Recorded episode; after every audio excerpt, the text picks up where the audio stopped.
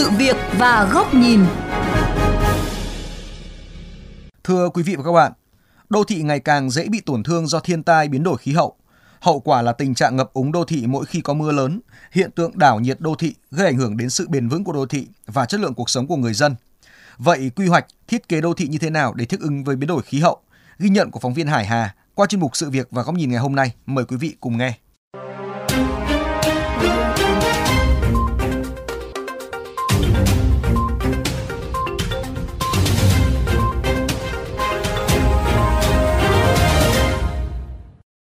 Trận mưa lớn do hoàn lưu trước bão Sơn Ca ngày 14 tháng 10 đã khiến 7 quận huyện của thành phố Đà Nẵng ngập từ 0,5 đến 1,5 mét. Trong vòng 6 giờ, lượng mưa lên tới 500 mm, khiến hệ thống thoát nước của thành phố quá tải.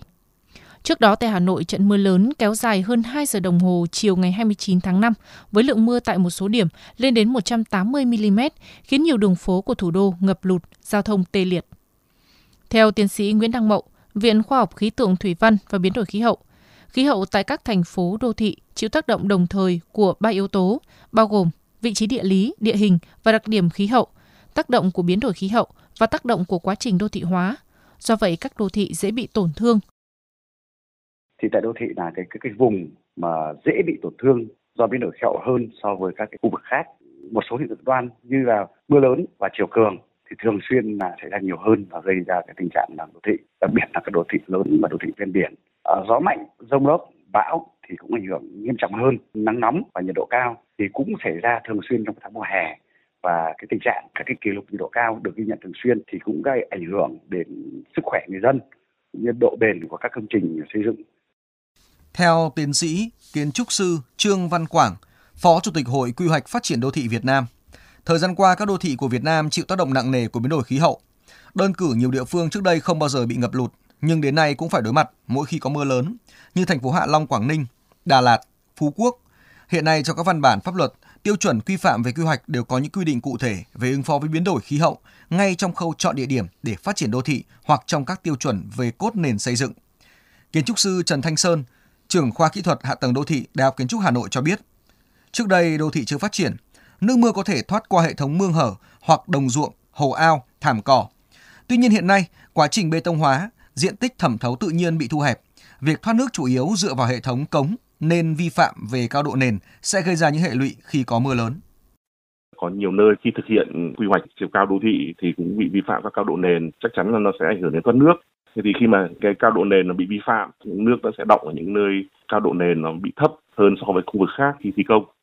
Tiến sĩ Ngô Trung Hải, Phó Chủ tịch Hội Quy hoạch Phát triển Đô thị Việt Nam cho biết, hiện nay mặc dù chưa có một hệ thống tiêu chí chính thức về thiết kế và xây dựng đô thị thích ứng với biến đổi khí hậu, song đã có một cuốn hướng dẫn lồng ghép công tác biến đổi khí hậu trong công tác quy hoạch. Cụ thể là những lưu ý khi xây dựng đường giao thông phù hợp với địa hình, việc san lấp thiết kế quy hoạch hệ thống đường giao thông tránh nằm cắt ngang hoặc chặn đứng luồng nước chảy, mà cần phải lựa theo luồng nước chảy, hay những mô hình khu vực bán ngập hay xây dựng đê mềm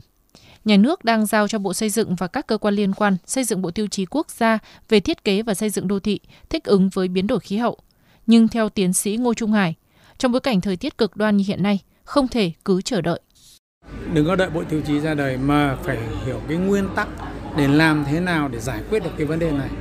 còn bộ tiêu chí nó chắc chắn nó sẽ ra đời. Nhưng mà trước khi nó ra đời thì mình nên nắm được cái nguyên tắc. Ví dụ mình nói là nước thì đương nhiên là nước nó phải có chỗ chứa cho nước. Người ta hay nói đừng có lấp hồ ao chứ vậy thế. Nếu mà lỡ lấp lại thì về tạo ra được cái hồ khác đủ lớn đi và dẫn nước về đấy để nó tạm thời nó chứa ở đấy. Tiến sĩ kiến trúc sư Trương Văn Quảng cho biết thêm, các quy hoạch đô thị hiện nay mang tính tích hợp, có sự phối hợp liên ngành với hệ thống cơ sở dữ liệu về điều kiện thủy triều thủy văn. Do vậy, quá trình triển khai quy hoạch cần đặc biệt lưu ý đến cốt nền xây dựng, cũng như ưu tiên các mô hình đô thị xanh thích ứng với biến đổi khí hậu.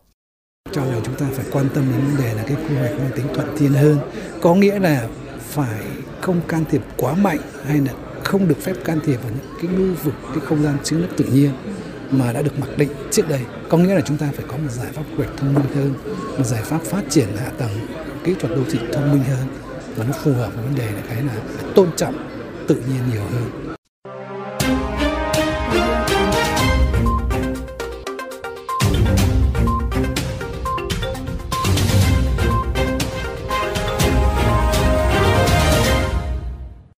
Thưa quý vị và các bạn, Thời tiết cực đoan có xu hướng gia tăng và rất khó lường. Bởi vậy, trong các quy hoạch và thiết kế đô thị, cần phải tôn trọng các điều kiện tự nhiên, tránh làm ảnh hưởng đến môi trường và phát thải nhà kính.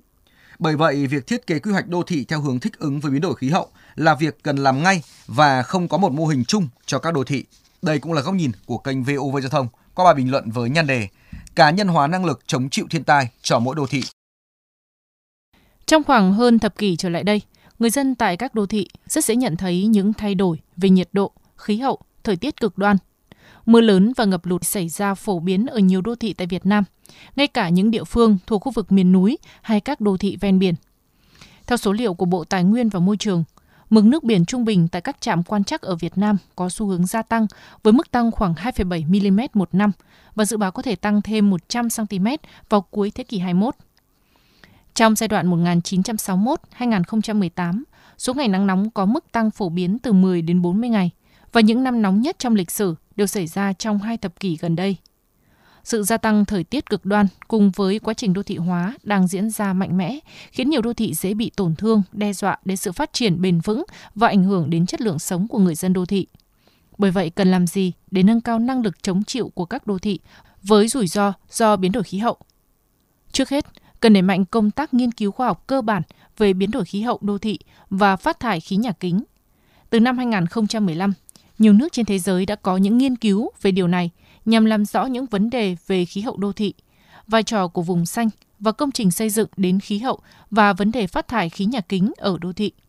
Tuy nhiên hiện nay, ở Việt Nam vẫn đang còn là khoảng trống.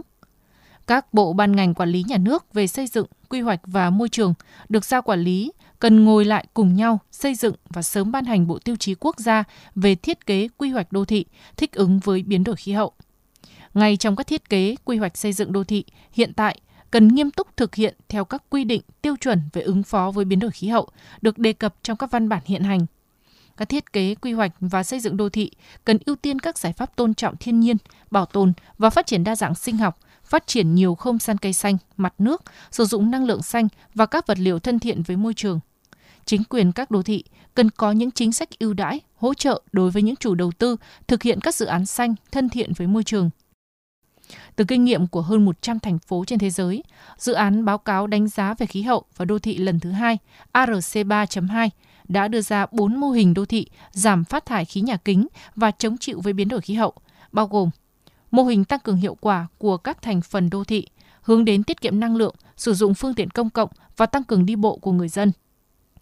Mô hình dạng và phân lớp là giải pháp thiết kế đô thị với định hướng phân bố các khu nhà tương tự kết hợp với phân bố vùng xanh.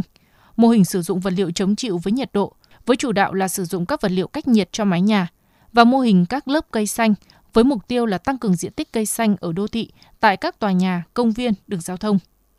Tuy nhiên sẽ không có một mô hình chung cho các đô thị mà tùy vào điều kiện thực tế về vị trí địa lý, tình hình kinh tế xã hội và nguồn lực sẵn có. Chính quyền các đô thị có thể lựa chọn các mô hình đô thị phù hợp để học tập và đưa ra chính sách quản lý, giám sát quá trình triển khai xây dựng đô thị. Trong bối cảnh Việt Nam tham gia nhiều cam kết quốc tế về chống biến đổi khí hậu như thỏa thuận Paris về biến đổi khí hậu, khung CEDAW, Công ước quốc tế về đa dạng sinh học, Việt Nam cần xây dựng một lộ trình rõ ràng, cụ thể để có thể thực hiện mục tiêu giảm phát thải dòng bằng không vào giữa thế kỷ 21 là điều cần thiết. Ngoài ra, Việt Nam cần triển khai đồng thời các giải pháp về giảm phát thải khí nhà kính và thích ứng với biến đổi khí hậu. Đây là cơ hội để các đô thị chuyển đổi sang mô hình kinh tế xanh, tuần hoàn, carbon thấp và ứng phó hiệu quả với biến đổi khí hậu.